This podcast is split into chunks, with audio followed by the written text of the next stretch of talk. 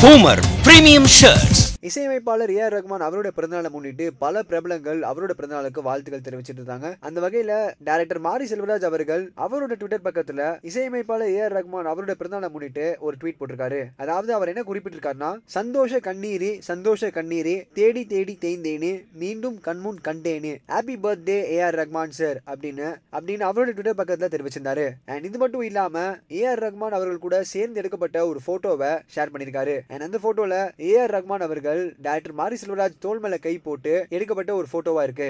Already director மாரி Selvaraj and இசையமைப்பாளர் ஏ R Rahman அவர்கள் இணைந்து ஒரு படம் பண்ண போறதா ஒரு தகவல் வந்தது. அண்ட் இந்த படத்துல நடிகர் உதயநிதி ஸ்டாலின் அவர்கள் கதாநாயகனா நடிக்கிறாரு. அண்ட் இந்த படத்துல நடிகை கீர்த்தி சுரேஷும் நடிக்கிறாங்கன்னு ஒரு தகவல் வந்தது. கூடுதலா இந்த திரைப்படத்தோட முக்கிய கதாபாத்திரத்துல வைகை புயல் வடிவேலும் ஃபகத் ஃபாசில் அவர்களும் நடிக்க போறதாவும் ஒரு நியூஸ் வந்தது. அண்ட் இப்போ ஏ ஆர் ரஹ்மான் அவருடைய பிறந்தநாளை முன்னிட்டு டேரக்டர் மாரி செல்வராஜ் அவர்கள் ஷேர் பண்ண இந்த போட்டோவை பார்க்கும்போது ரொம்பவே கிளியரா தெரியுது. கண்டிப்பா இந்த திரைப்படத்துல இவங்களோட காம்போ வேற லெவல் ஹிட் ஆக போகுதுன்னு அவங்களோட ஃபேன்ஸ் ரொம்ப எதிர்பார்த்துட்டு இருக்காங்க அண்ட் அதே சமயம் நெட்டிசன்ஸ் எல்லாம் இந்த போட்டோவை பார்த்து அவங்களோட கருத்துக்களை பதிவிட்டு இருக்காங்க இதே மாதிரி உடனுக்குடன் சினிமா சம்பந்தப்பட்ட நியூஸ் கேட்க நினைக்கிறீங்களா சினி உலகம் சேனல் சப்ஸ்கிரைப் பண்ணுங்க. மறக்காம இந்த விஷயம் உங்களோட கருத்துக்களை கீழே கமெண்ட் செக்ஷன்ல கமெண்ட் பண்ணுங்க. இவங்களை நீங்க நிறைய படத்துல பாத்துருக்கலாம் இந்த பாட்டி வடிவேல் காமெடியில போறதும் போற அந்த நாய சூன்னு சொல்லிட்டு போ அப்படி சொல்லுவாங்களே அந்த பாட்டி தானே? அப்படிதான் கேட்பாங்க.